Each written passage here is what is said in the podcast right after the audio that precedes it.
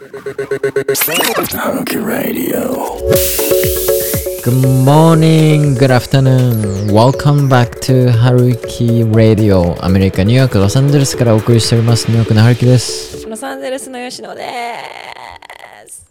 今日はちょっと荒れそうな予感がする、ポッドキャストが。荒れないから。荒れ、荒れないですよ、皆さん。荒れない、荒れない。全然荒れない。全然荒れない。うんはい。いや、っていうのも、あのー今日私、えっと、今日、ポッドキャスト収録、予定時間から、はい。な何時間遅れてます？これ。予定時間からえー5時間ぐらい遅れてます。そうですね。9時か10時の予定でした。でもそしたら3時間ぐらいじゃないですか。3時間今夜中の1時ぐらいですもんねい。そうですね。そうなんです。今日ちょっと日曜日で私あのロサンゼルスで現地サポート留学サポートしてるんですけど、うんうんあの日曜日が生徒さん来る日ほとんどの生徒さんが日曜日が多いんですね、うんで日曜日はその現地サポート空港送迎とかあの空港でのお出迎えしてえー、と滞在先にお送りしてみたいなサポートしてるんですけど今日もそれで生徒さんが行ってまさかの、はい。えー、とロサンゼルス空港に到着されて LAX。LX かっこいいよね、名前が。LAX だよ。だってエアポートで LAX ってつけるんだよ。かっこいいな。いやすいません。いどういうこともやなんかいつも思うんよね。はいはい。本当に？あこれ日本人の中ではなんかラックスって呼ばれてるらしいですよラックス？ラックスまあ確かに呼べんことないですね。LAX でラックスって。そうですだから、えっとこロサンゼルスに留学したことある日本人留学生あるあるでラックスだーとかあ っていう会話に入ってくるぐらいでもこっちでそれをうんラックスって言ってもあ、通じないね。全く通じない今聞いといいてよかった。はいラックスって言われても、ラックス、ラックス。ラックスとかってでもねそのまま読むとラックスだからはいはいはい。あのたまにそれでこっちの人に言っちゃう人もいるんだけど全然通じない。まあなんか、それ企画で、ラックスって言ったらアメリカ人には通じるのかみたいな。あ面白そうじゃないですか。あ。多分全然通じなさすぎて話にならないと思う。えもう頑張ってラックスラックス言い続けて LAX にたどり着くかっていう動画。作ってください。作ります。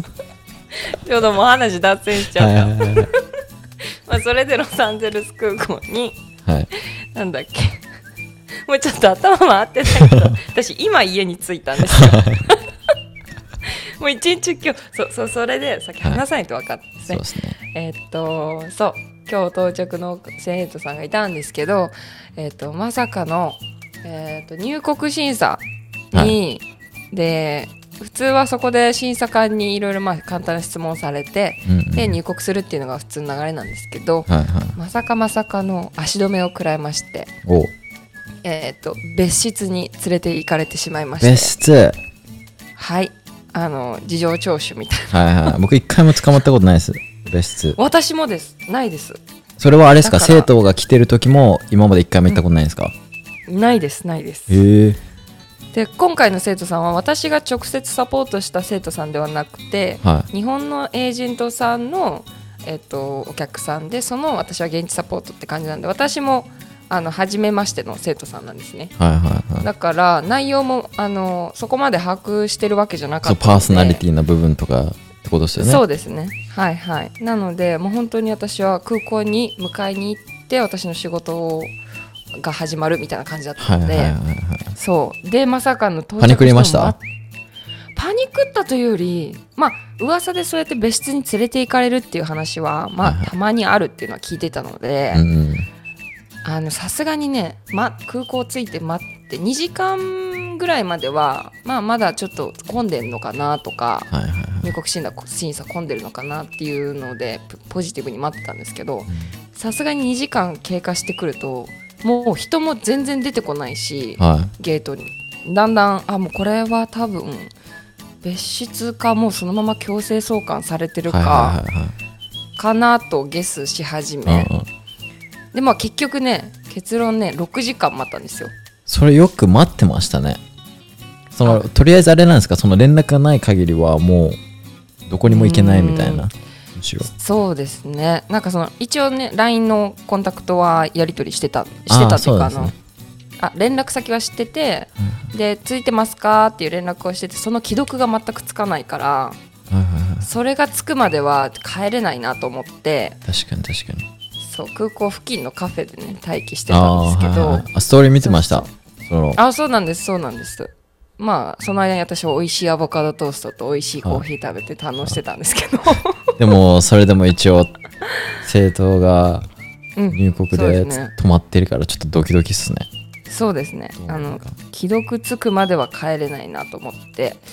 で待ってたら6時間後にやっと LINE が来て今やっとあのね入国審査で捕まった場合って携帯見させてくれないんですよ全く。えだからいじれないんですよ携帯電話を。あその質問されてる時ってことですか？はいそうですそうです、はいはいだから w i f i も拾えずだから連絡もしようがないっていうパターンなのででその生徒さんももうあのやばいと思ってたのかちょっと合間見てこうこそこそっと LINE を1本入れてくれたのがやっと6時間後で。おおなるほど。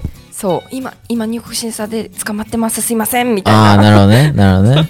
ああグッジョブっすねそうですそうではい。すそれで私もあいるんだと思ってついてるんだと思ってそのまま根気強く待ってたんだけどあそう。で結局そう合流したのが6時間後。でそうなんですっていうことがありましてあの大幅に1日のスケジュールがちょっと押してしまいポッドキャスト遅刻ということになってしまいました。すいません春樹くん。いや僕ですか？そんなそんな謝られても困るし いや 一応ね。あ一応ね。あそうね。一応ね。だって別に 遅れてるかどうか別に言わなければ視聴者だって知らないし。まあね。まあねいやいや。個人的な謝罪です春樹くんにでも対して僕はね編集この時間帯ずっとやってるんで夜型人間なんでうんうん。全然問題ないです。あの朝やる方が僕はしんどいです。朝苦手なんで。あそっか。はじゃあこっちの方がまだいい。い僕的には夜の方が全然ありがたいですねただあ。の原因は何だったんですか？原因はいやそれも本当に私も分かんないからあの予想予測しかできないんだけど、はい。まあ、そもそもそのアメリカって入国するときにはいはいはい。あのちゃんと適したビザっていうのを持ってないとはい。ダメ。じゃあ例えばじゃあ学生ビザ学校に行きます勉強しますだったら、は普通はまあ学生ビザを発行してで入国するっていうのがはいはいまあね。なんかそういう認識になってて。でも実は本当のルールは例えばその学校に行くでも、えっと、学生ビザ取らなくても、うんうん。あの観光ビザはいはい12週間以内の滞在で、えっと、週の授業時間数が18時間以内とかだったら、うんうん。別に観光ビザを使って学校に行くっていうのも全然 OK なんですよね。はいはいはいそう。でそういう細かいルールがあるんだけど、うんうんそういうルールを全部しし把握してるわけじゃないんですよ入国審査官って。あなんか全然知識がバラバラであはいはいはいはい。その本当は大丈夫なのに、うん。いやあなたじゃあこの生徒さんはだから観光で学校に通うっていうケースだったんですね。うーん。観光ビザで。はいはいはい。語学学校ですか？語学学校ですそう。でそれをまあそ普通にその内容で留学する人もたくさんいるし、うんうんうん。あの普通のことなんだけどただたまたまその当たって入国審査官の知識がなくてポンコツに当たったんですね。そそうれ最悪じゃんもぜ そうなんですよ。生徒さんからしたら多分。う何も悪くないじゃん。何？みたいな。そうそうそうそう、はい。だから全然留学プログラムに何か問題があるわけでもなく、はいそうあポンポンコツに当たったとそのイミグレーションの時あるんですよね。これたまにあるんですあるんですよ。でそういう時にこうちゃんと知識を自分で入れて英語で説明できてうん。自分はこういうステータスでうん。自分はアメリカに入ることができるっていうことをしっかりそこでコミュニケーション取れればそうそれがそのポンコツに当たった時にいやお前じゃダメマネージャー出せってそこまで言えたらうんうん。その多分問題解決できたと思うんですよねそうですね、はい。そうですね。はい。だからそこっすね。うん。だからまあでもこれはねあり得る話なんですよね、はいはい。なんか誰にでも起こりうるし、はいはいはいあのこれは別に何が悪いとかじゃなくてもう運が運がたまたまそのポンコツに当たっちゃっただけあで、るあるある。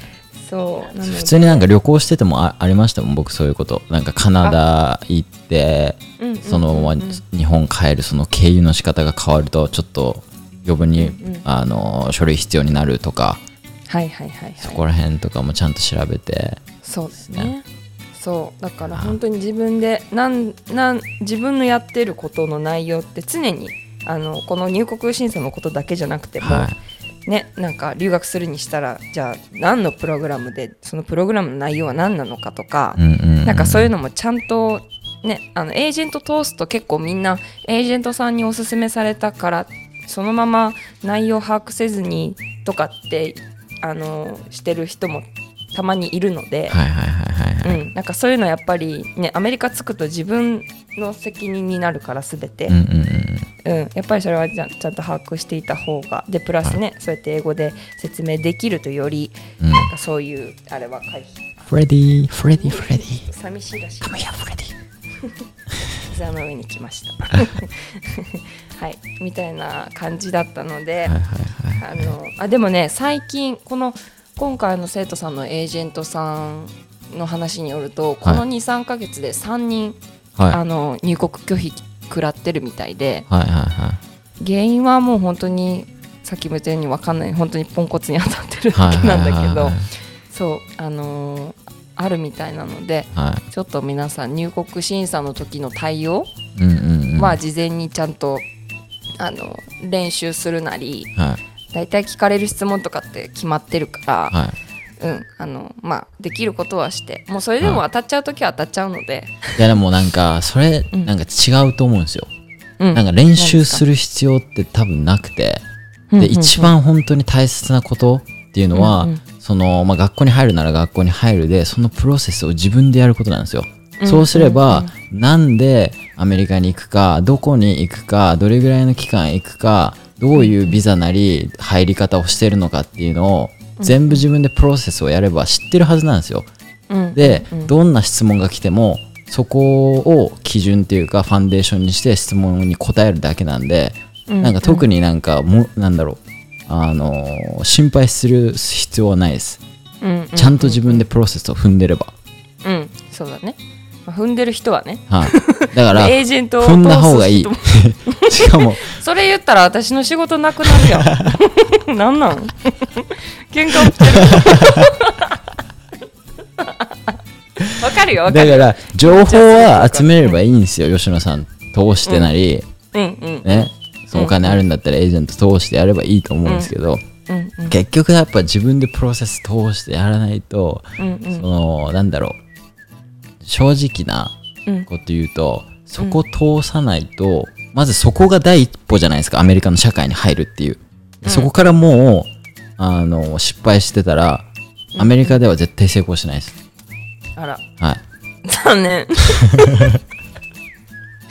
だってプロセス1で失敗してるんですよもそうね、はい。まあでもその最初の一歩が難しい人もいるんですよ。うそうですね。最初から自分でできる。思いはね思いはそれぐらいです、そうそう。はい。そううんわかるわかる。思いね。でも本当にそれぐらい自分だから何が自分が何をしてるのかっていうのはちゃんと把握してないとっていうところはそうだと思うから、そうですね、うん。そうなんです。なのではい。あのー気をつけてくださいっていう。確かにね。なんかよくわかんないけど。はい、いやでもめっちゃ大切な情報だと思いますけどね。そうですね、はい。なんかはい。あのいやこういうケースが最近増えてるらしいので、うんうんあのみんなにねこれから入国する人とかいるんだったらまあ一応シェアビビらせるわけじゃないのでこれは別に、うん、そういうこともありえるっていうことで、うんうんうん。うん、その時にどうしておくべきかっていう、でも今年、今月で3件ですか？あえっとねこの数ヶ月で、はい。そのそのエージェントさんは 2, 2回生徒さんがいて、まあ何人送ってるか分かんないですけど、そうですね。まあ、そこがあれか。そうなんか向こう側の立場に立ったらどんな感じなんですかね？だ っどっちですか？て、そのアメリカ側の立場に立った時に、ね。だってポンコツの人が、いや、こいつダメだってピックアップして、で、うん。そのチームが集ま集まってくるわけじゃないですか。いやこいついけんの、いや、いけるの？えいけないの？みたいな。えーん。で、うん。6時間後ですよ。どんな質問したか知らないですけど、6時間後に、はいはいい。や、こいつ全然 OK じゃんってなってるんですよ。うん。そうですね、はい。なんかその生徒さん曰くそのポンコツの人がそのその判断をしてこいつはい別室行きって言われてはでその後でも他のスタッフさんとかにい。はなんかこの子もう6時間も待ってるのよとかってすごいなんかかばってくれたスタッフさんが2人ぐらいいたらしいくて、そうそう。だからなんか本当にわけわかんない状況になってたみたいですね。なんかスタッフ同士であの通すか通さないかを話し合うみたいな。ね。うん。まあまあまああまあ。まあでもいい経験だったんじゃないですかねそうですね、はい。まあでも入国できたので無事。ですね。はい、もうあとはねもうより楽しむ楽しむというか、ねはい。充実させないとっていう気持ちは上がったと思うので。確かに。一回なんかそういう経験アメリカでしてるとだいぶ強くなります、うん。まあ、あとはそういう経験をもう積み重ねていくだけなんで。そう。そうですね。そういうびっくりすることいっぱいあるか経験がらそう。本当にアメリカって、全然日本では想像できないことがアメリカで起こりまくるから本当にでなんかアメリカの社会に突っ込んでいけばいくほどそういうハプニングに巻き込まれていくから、はい、うん。だからそういう経験は本当に大切。はい。は苦労した人ほど強くなる。あります。はい、いいことです苦労は。ポジティブやいいですね、はい、苦労あ苦労大切ですよ。もうどんだけ僕苦労してると思ってるんですか、アメリカで本当に。話せないこといっぱいあるですよ、本当に。いっ。ぱいあるんだね。はいまあやそうだね。でもなんかそれを、それがなんか楽しかったりもするんですけどね。そうですね、は日本で起こらないようなことが経験。いいことも悪いことも経験できるからね、そうです。いやー本当に。いや、でも貴重な話をありがとうございます、本当に。いえいえとんでもないです。とんでもないです。僕はちょっとしょうもない話ですけど、ノイズキャンセルのイヤホン買ったんですけど、うんうん。ノイズキャンセルが最強っていう話をしたくて、飛行機乗るの怖いじゃないですか。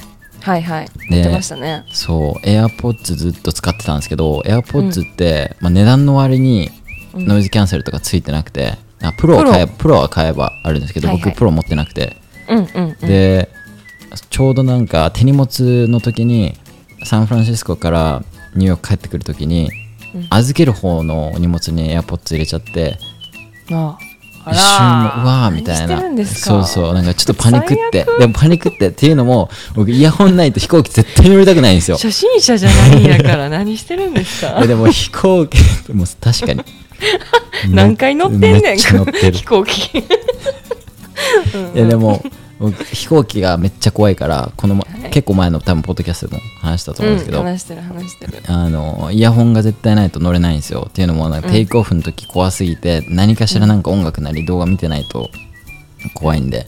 だからもうしゃあないと思ってノイズキャンセルのやつ買って乗って、えーそれでテイクオフ行ったんですけど、全然怖くなかったんですよ。ノイズキャンセルのやつを空港で買ったんですね。そうそうそうそう、うん。やっぱノイズキャンセルされる分うんうん。多分すっごい外からの情報が減ったのかはい。飛行機50%ぐらい OK になりました。おマジで？はそんなに？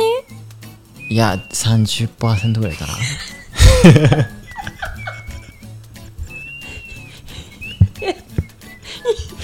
言って言って2秒後に意見変わっ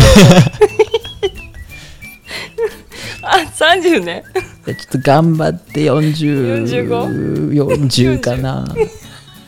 だって言うて帰るそんなそんな揺れなかったから。あそっかそっか。そフライトによるね。ううん。まあまあでもあの出だしはじゃそう。ああの大丈夫これだと思って。アイテムを見つけちゃった。だからこのあの 飛行機怖い人いっぱい知ってるんですよ。ノイズキャンセルのイヤホンを買ってつけてみて。で結構爆音で音楽かけてあのフライト望むといけるこれは。飛行機怖い人いっぱい知ってるんですよって それ誰？違う僕が言ってるからポッドキャストで。はいだから集まってくるんですよ。飛行機怖い組みたいになそういるんですよ絶対あの春樹ラジオに。だ DM で何人かあの僕に飛行機怖いんだよ全く一緒ですみたいな。僕言ったじゃないですか あの真ん中のシートを好んで座るって。でうん理由はそう理由はそのあの旋回した時に一番角度が あの出ないっていうか傾かないね。そう傾かないんですよ。うんうんうん。それに共感するそうそれに共感する DM いっぱい来たんですよ。私も全く一緒ですって。だからそのそういう人その同士に言いたい。その同士に言いたい。ノイズキャンセルノイズキャンセルのイヤホンはマジであのそう20%から30%ぐらいちょっと、あのいい感じにしてくれる。あそうです。かはい。いややっぱじゃあいいですね。あのあれですか？車の吐き気とはまた別なんですか？いやそれは全然違う。別物。あ違うもう高い恐怖と、はいはいはい。恐怖ん？高所恐怖症と高所恐怖症。まあだからそれが一番ですね普通に。なるほどね。なんか想像しちゃうんですよ。その飛行機乗ってる時にこう下がこうなんか見えるっていうか頭の中はいでで考えるとこんだけ高いところに今いてみたいな方に行っちゃうんですよ。うーんだから僕のネガティビティがすっごいスタートするんですよエアプレーンの中で。なるほどね。はい。はいはいはいでいろいろなんか試して試してでもやっぱそれでもあの旅行好きだし飛行機ってねあのどんどんこれからも飛行速度が上がってってトラベルの時間もどんどんどんどん少なくなってってニューヨーク、LA なんか2時間ぐらいになりますよ飛行。えそんなに早くなるの、はいなりますやばいじゃん。うー本当？はい。今なんか いろんな空あの、ひえー、と航空会社が作ってるのがそのあのロケットみたいに上に上にっていうか高度がすっごい上げれて、もう宇宙空間ギリギリまで行くんですよ。そうするとあの時差がなんつうの？あの気圧か、あれ？重力だ。重力が低い分、早く進むんですよ。それで降りてくるみたいな。だから高度を上げれば上げるほどタイムトラベルが短くなる。へえすごい、はい、でバージン・ギャラクティックとかいうそういうそこら辺の会社とかがそうそういう系の飛行機を作ってるんですけどだからそれでどんどんどんどん飛行時間とか短くなってって。まあまあでもそうなるんでやっぱ飛行機ってずっと乗れ乗り乗り慣れたかったからずーっと方法を探してたんですけどはいそれで真ん中に乗るノイズキャンセルのイヤホンをつけるで音楽聴くはだいぶ落ち着きますね、わーお。素晴らしい、はい。まあ、それすごいあれだね。どうする？そんなん前からしてますよ。うん、うんいっぱいいると思う。なんか普通の多分ことをすっごいなんか力強く言ってるけど 多分してる人はいっぱいいると思う。ただそれと同時に知らない人もいっぱいいるから。そうだね。そうだね。うんうん。へえそっか。じゃあまあちょっと楽になりますね。そう。だからその後ノイズキャンセルのイヤホンつけた後なんか AirPods え？みたいにな,、なりましたもん。普通に。こいつらえ？みたいな。そのそれは AirPods じゃなくて、はい。なん何のブランドなんですか？しく買った。新しく買ったやつは Beats ですあビーツか。はい、でも値段200ドルとかであの AirPods と同じぐらいですよ。だから AirPods に対してえってなるんですよ。ああプロじゃない方と同じぐらいの値段なんですそう AirPods 2が200ドルで、僕が持ってるこの Beats のノイズキャンセル170とか180ドルぐらいで買ったんで。あー。それでキャンセリングついてて。そうです。はあ。で音もいいもんねビーツだと。はいいいです。だからキャンセルついてるし、20%こう、うん飛行機に乗る力をくれる、うんうん。あいいじゃないですか。はい。皆さんビーツで。ビーツすごいなんか俺新しいキャンペーンとか打ち出すのすごい得意そう。これであなたも 飛行機に乗れるみたいな。やばい。アドアドバタイズメント専門みたいな。まあでもそんそう感じましたね。あと編集とかのなんか、うん。なんだっけ。なんかその集中力とかもすっげえ上がり上がりました。あこっちにしてから、ね。ノイズが全然入ってこないからなんかすっごい集中できる。へえなんかでもさ日本でつける日本に住んでる人がつける場合はあの道端とか気をつけてほしいですね。なんか多分あ聞こえなさすぎて危ないよね。あはいはいはい。うん。っていうなんかそれでいくとあの車でさすごい無音の車増えてるじゃないですか最近。あーすいませんね。いや本当に。テスラも静かテスすぎて。テスラもその一つですね、存在感を表しやがらないのでもうふって見たらえはいこんなとこにこんな近くにてだって吉野んさんあのガソリン車っすもんね。そうですね一応ね。っていうそっちハイブリッドですすけどね。そうじゃん。自分も乗ってんじゃんその静かな車を。いやでもあそもっとね私のはまだ音鳴るけど、はい。もっと無音のやつがいっぱい出てきてるかあるあるあるある。らもう本当にあれ危ないと思でもテスラってキーンっていう音鳴るの知ってます？うわかるわかる。聞こえる。はい。キーンテスラ。でしょ？うん。だからテスラそこ考えてるんですよちゃんと。そうだね、はい。それは素晴らしい。本当になんかあのま本当に無音のやつ本当無音ありだもんね。ますね。うん。あれも危ない。まああれはまあ車側だからこっちどうにもできないけど。えなんか引かれそうになった経験とかあるんですか？いや引かれそうはないけどふって横見たら本当に真横になるなるなるなる。止まってたから、あ怖いなと思って。まあでもキャそのノイズキャンセリングは逆に歩行者が音消しちゃうからはい。気づかないっていうのもありえるからそうですよね。それはちょっと気をつけてほしいですね、はいはいはい。間違いないです。な何の注意事項やね スポンサーノイズキャンセルですか今回。手ぐらいのノイズキャンセル。Sponsored by Beats いやそれができだからそこまで行きましょうじゃあ。行こうね行こうね、はい。スポンサードバイビーツ。もう皆さんお願いしますよ。スポンサードバイビーツまで持っていけるようにお願いしますよ。えでもなんか相性は良さそう。だって相性？こだってこのポッドキャストをビーツのこのノイズキャンセルのイヤホンつけて聞いてくれればいいわけじゃないですか、どういうこといや多分スポンサー取れると思います。取れるかな、はい、まあそうだね。これはマニフェストですね。そういうことです。もう取った。はい。LA 最近。はい。僕はどうしても LA に行きたいんですよ。あれ？え？すぐに。あそうですか。はい。昔からずっと。はいはいはい。いやいきなり始まったの。なんかなんや。読めないですけど。はい。で。ではい。すごいあのケイラは違う州から始めたいんですよ。はいはいはいでもうずーっと何ヶ月も話し合ってるんですけどはい。ちょっと LA 近づいたかなっていう。え？感じです今。ちょっと考慮してくれてる感じ？いやそのなんか考慮ってなんかないなくないですか？なんかアメリカ人って。考慮ってなんどっちかというとなんかその話し合ってうんうん。いいと悪いを書き出してみたいな書き出しまでは言わないかないけどその会話で弾き出していってで最終的に決めるみたいな。うんでなんかそこら辺の今タイミングなんですよ。おおなるほど、はい。でじゃあかのはいはい。その僕一人だとさすがにあのちょっと力不足なんですよ。ケイラに勝つのは、はいはいはい常にケイラが強いんですよやっぱり。ディベートは、うんうん。どうしても。ね。うんうん。アメリカ人だからね。はい。そうそう。戦い強いんですよやっぱりそりゃただ僕 LA 側じゃないですか。はいはい。LA 側に新しいちょっとチームが加わったっていうかほう。その新しい出会いがあってほで今日もその人たちに会ってハンガーウトしてちょっと撮影してみたいなしてきて、うはい。ですっはいごいなんか生い立ちとかうんその性格す、性格とかもすっごい似てるカップルで向こうも。ほう。ほう。で彼らたちも、まあ、来年ぐらいに LA 行こうみたいな話をしてて。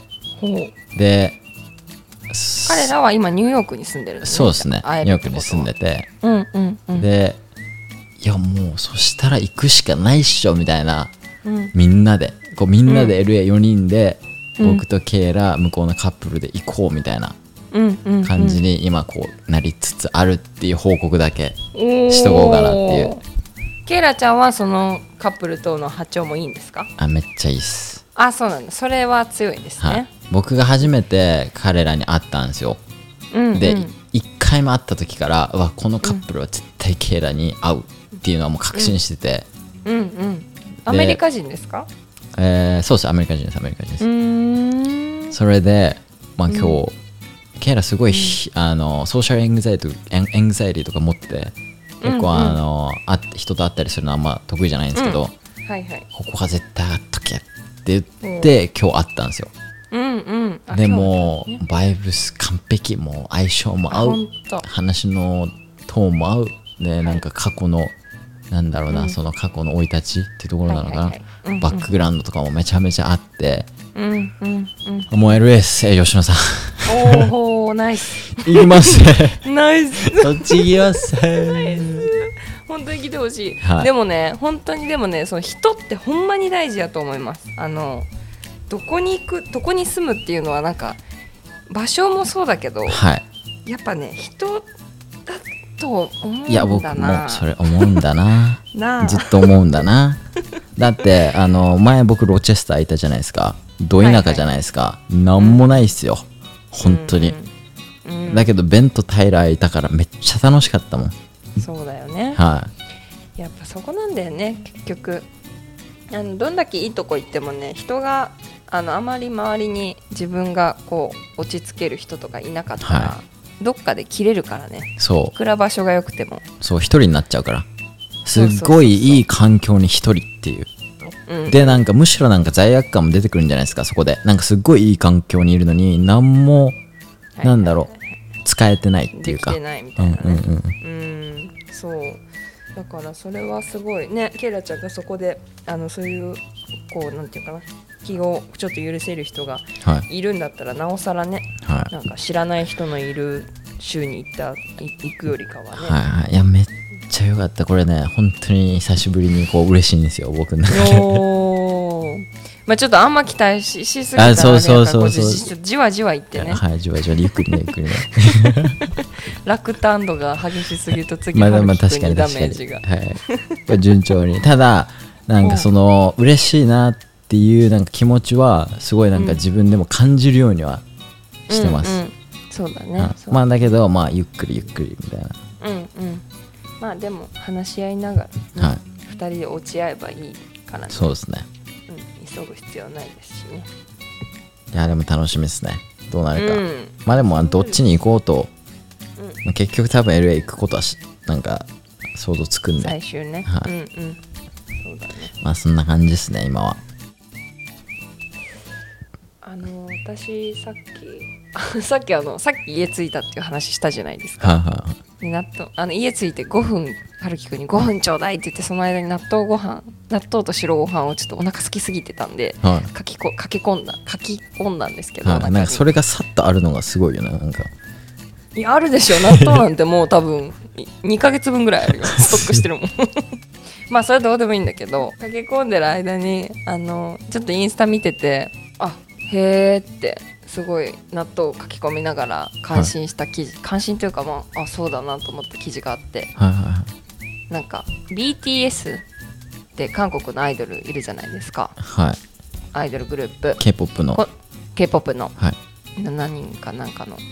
ない7人ね、そう。この人たちがなんか国連のイベントで過去にもう2回ぐらいスピーチしててはいあのこのこのチームの中の中1人がすごい英語上手なんですよね。うんうんうん。でそれでそのまあなんか若者を代表してじゃないけどあのスピーチをもうすでに2回しててで今回また国連があったらしくてそのスピーチがあまた担当したみたいでこの人たちが。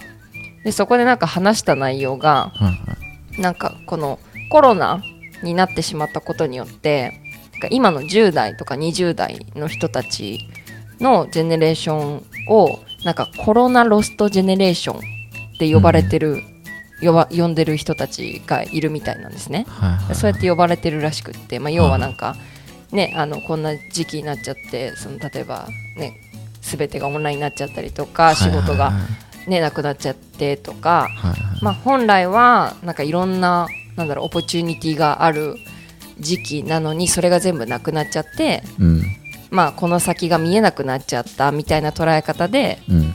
ロストジェネレーションって言われてる。私もそれ初めて聞いたんだけど。僕そこに入ってるんですね。入ってますね。10代20代私ギリ入ってない。悲しい。入りたかった。入りたかったの？入りたかった。何それ？いやちょちょこれ聞いて、はい。ちょっとあのあれがあるから最後、はい。はい。はい聞きます。で聞きます。ロストジェネレーションって言われちゃってるみたいなんですよ。はい。であのーそう。なんだけどただあのまあだからそのロストマイナスに捉えられてる理由は、うん。まあ、全てがオンラインになったりとかあとね、大事な例えば入学式とか、うんうんうん。卒業式とか大学入学してもずっとオンラインとか、はいはいはい。なんかそういう本来はあのーあるべきことが全部消えちゃったからっていうのが理由で言われてて、ただこの BTS の人たちもまだ多分20代で、まあ、同じ世代の代表として言わせてもらうと、うんうん。ロストジェネレーションじゃなくってあの道に迷ったっていう言い方のロストジェネレーションじゃなくって welcome generation っていう名前の方がふさわしいと思うっていうスピーチをあしたみたいなんです、ね、違いないですね。うん。うんうんうん。なんかその世代の変化なんかこの変化を恐れずに受け入れてじゃあ何ができるかっていう風に捉えて前に進んでるからはローストジェネレーションじゃなくてウェルカムジェネレーションって言言ってほしい。言ってほしいはいはいはい。まあ、それがふさわしいと思うっていうスピーチをしたみたいなんですよ。いはいはい。素晴らしい。なんかその捉え方すごいなんかいいなと思ってはい。いいなというかまあ確かにねこのコロナになってこれができなくなりましたとか、うんうんうん。留学だってそうだよねなんか計画してたことが思い通りにいかなくなっちゃったじゃないですか、はいはで別にこれ10代20代のことだけじゃないと思うから、うん。うんなんでこのジェネレーションをそうやって特定するのかも分かんないんだけど、はいはいはいあのーうん。なんかそれをなんだろう。いやそうじゃなくて逆になんかこう変化に柔軟に対応できる力をはいはいはいはい。つけたから逆に強いと思うっていうなんかこう捉え方、はいはいはい。うん、それってあれですか？韓国で行ったイベン多分いえこれ国連だから日本ですか？ニューヨークアメリカだね。アメリカ。アメリカ。ニューヨークの国連誰がまずそのロストジェネレーションってつけたんですか？なんかそれがすっごい気になる、なんかどこからそのロストジェネレーションっていうのがそのなんかつけられたのかなみたいな出出どころみたいな、そうだよね。はい。なんかそうやって思ったことなかったんで僕は、うんうん私もはい。まあ言われてんじゃない？世界中で。How to prevent COVID from creating a lost generation of students とか。COVID-19 has stolen young generation's future とか。なんかたくさん記事が出てる。なんか言われたらまあ確かにその失ったものじゃないけどもしかしたらあったものコロナがなかったらもしかしたらできたことっていうのは、まあもちろんいっぱいあっただろうし、でもその分コロナだからあ生まれたものもいっぱいあるから。多分そそ,、そこから取ったんですよね。多分うんなんかウェルカムジェネレーションみたいな。コロナがあったから生まれた出来事だったり考え方だったりシステムだったりっていうのができたと、そうだね。そういう意味でもウェルカム僕もなんかそっち系そうやって考えますね。マインド、うんうんなんか出来事は確かに起こったと思うんですよ。そのうんこうコロナがはあってうんフューチャーがなくなった人たちも。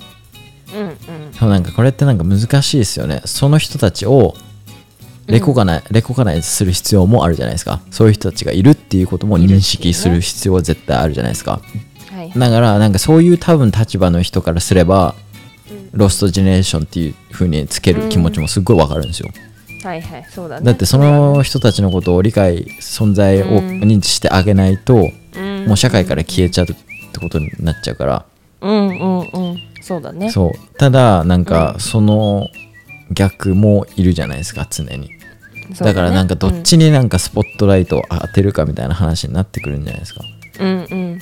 多分この彼らこのスピーチしてる当事者たちは、はい。そのロストジェネレーションって言われるものの対象になると思うから、はい。多分言われてる側としての立場としてはい。なんだろう、まあ、ここにも書いてたけどなんかこの人たちもやっぱりその、ねまあ、アイドルとしてコンサートの、ね、準備の活動とかたくさんしてきたけどそれらが中止になって思ったこととかも多分ある、あったっていうのを書いてるから、まあ多分言われてる側として、まあ、そんなネガティブに捉えずに、はい。もっと僕たちはオープンこうポジポジティブに考えて前に進んでいけばいいんだよっていう声かけかもしれないですよね。そうですね。多分それがすい。ごい強い気がします、うんうん。そしてなんかそうじゃなければうん。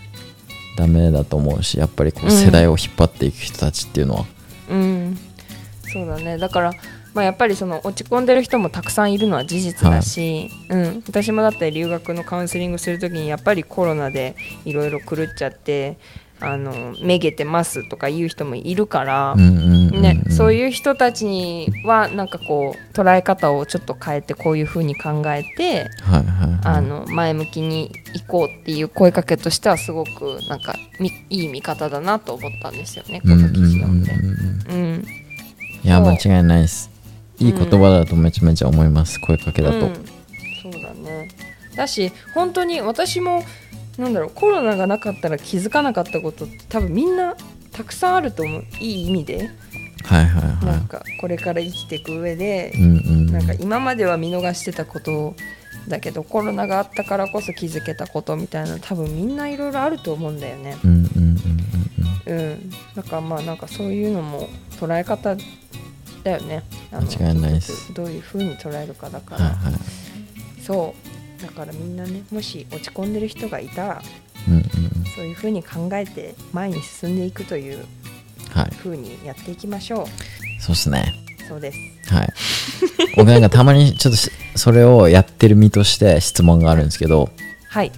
なんかその前にこう進んでいく上でうんうん。こうなんかなんだろうこの僕はなんかみん僕の知ってる人周りで一緒に上がっていきたいんですよ。うんうんうん。なんかそれはなんかすごい思います。なんかすごい才能あるのにそれを使えてない人たちっていっぱいいるじゃないですか。うんうん。だからなんかそういう人にいつもなんか一緒にやろうよって一緒に上がっていこうよってなるんですけどうんうん。一緒にこうやる気が出ない人とかっているじゃないですか、はいはいはいだからなんかそこをなんか置いていっちゃってる感のある自分？おおえー、すごい優しいね。いやそうなんですよ。自分で言うな。いやでも本当になんかでも本当に上に上がっていく人たちって多分切っていくんですよね。うんうんうんそこうん、うん、そうね。春樹くんは逆にそうやって声かけしてはい。一緒にそうだね。えその近くにいるっていうことその一緒にあのなんだろう実際それそれともそのオーディエンスのみんなっていう感じの対象じゃなくていや全然もうなんか周りりにいるって感じですね。そういうことね、はいはいはい。うんうん、まあでもそれはねなんかまあ声かけてささあの入るか入らないかはもうその人次第だからはいさタイミングもあるしうんうん。なんかどんだけ春樹くんが声かけてもやっぱり入らない時は入らないからそうねですよねうん、だからそれは自分のせいじゃないと思うよ、うあのそのままもうやることはやったっつって。またちょっとしばらくしたら声掛けしてあげたらいいんじゃない？もうなんかいやさ難しい本当に。だからなんか僕なんか知り合いはめっちゃ多いんですよ、うんうん。だけど僕友達めっちゃ少ないんですよ。あーなるほどね。理由はなんか、なんだろうな。なんかその今さっき言ったことがよく起こるから、なるほど、はい。へえ だからなんかいっぱい友達増えるとなんか守るもの増える感覚なんですよね僕からすると。へ守るー守るもの、ね。守るものっていうかなんだろうなんかそのなんか心配じゃないですかやっぱり。優しいね。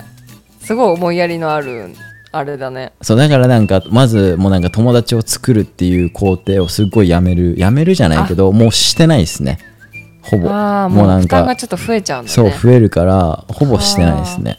子供増えるみたいな感じだ だからなんかそのなんだろうな。多分これから友達ってなる人は同じ趣味を持ってて同じぐらいの情熱持ってて同じぐらいグラインドワークをしてて、同じぐらいその先を見てる人じゃないと、うんなんか嫌なんですよ。なんか僕の本当のやりたいことってなんかすっごい大きいことを友達とやりたいんですよ。ってなったらそう。その友達はすごいモチベーションないとダメなんですよ。ないとね。そうだよね。はい。はあなるほどね。そう。あ面白いね。人って本当に考え方って全然違いますね、はい。ち考え方というかまあね。だからなんか僕はめっちゃ狭く深くうんうんうん。の派なんで、いやうん全然それはそれでいいんじゃないですか？はい、僕なんか診断テストしたらなんかアニマル診断テテストしたらはい。僕クマでした。おクマは何ですか？なんか想像してみてくださいクマの生活。え？ちょっとあんまりわかんない。ごめん。クマあんまり。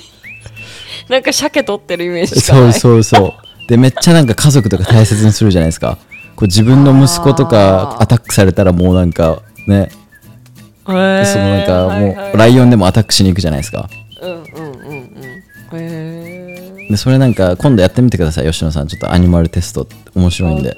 えわかりました。はい。だからクマ出てきた時あそうなんだみたいな。えー、ちょっと納得しましただいぶ。うんした。へえなんか狼かなって思ったんですよ。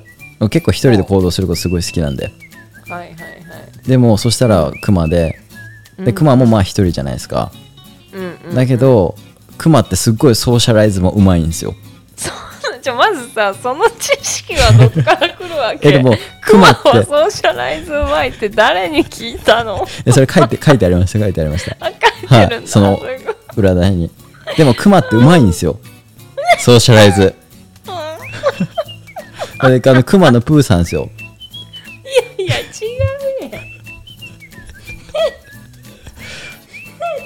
だけど一人好むみたいな。だからちょっと、あの、ポッドキャスト終わったら、ちょっと、ウィキペディアで、あの、クマ、クマの習性について調べてみてください。ああわかる多分、そしたら僕の生活も、性格もちょっとわかると思います。はい、クマらしいんで、クマなんだね、はい、よろしくお願いします。クマだそうですクマです。この動物占いはあれなの？世界共通なの？えーっと、そう、英語でやったかな、日本語でやったかな、ちょっと忘れちゃいました。うーん。ちょっと調べてみてください。どっかに絶対あるはずなんで、動物テストみたいな。はいわかりました。まあそうですね、はい。そうです。だからまあ人それぞれ違うので。はい、まあそれは自分のねやり方で自分の心地いいやり方でやってそうですね。自分知るって楽しいですよ結構。そうだね。でもなんかそれを知ってあこれが俺の性格なんだって言ってそこのなんかフレームになんか収まっちゃうのはもう絶対もったいないです。ああなるほどね、はいそうそう占いとかってそういうちょっと危険性もあるあよね。るねある。なんかこうだって言われたからはい。そうなるって思っちゃって、うんうんうんなんか逆マニフェストされたみたはいいなね。はいはいはいそうそうそうそうそうなるんですよ、だからあのステップアウトステッピングアウトオブヨーカンファートゾーンっていうのが常に僕の中であるんで、そうだね。はい。一部の意見ですっていうぐらいで捉えないといけないね。はい、なんか自分知った上で、あじゃあこういうところ改善した方がいいなとか、はいっていう風にそまあ、使っていければ、ううん。そうです。そうです。そういうことです。はい。まあなので皆さん捉え方も全部自分次第なのではい、ねあのいいように向くように自分で変えていきましょう。ということで。はい、はいアニマルテストやってください吉野さん。アニマルテストすっごいいっぱいあるよ。これ大丈夫？いっぱいあります？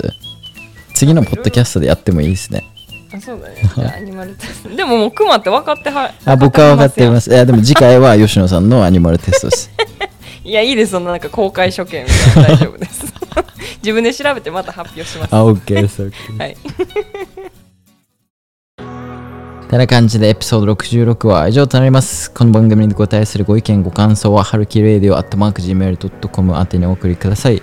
アメリカ留学のご相談は吉野さんのインスタグラムまで、そして、英語留学に興味のある方はオンラインコミュニティグローバリズムにぜひご参加ください。それでは次回のエピソード67でお会いしましょう。またねバイバーイ息で言ってんですよ。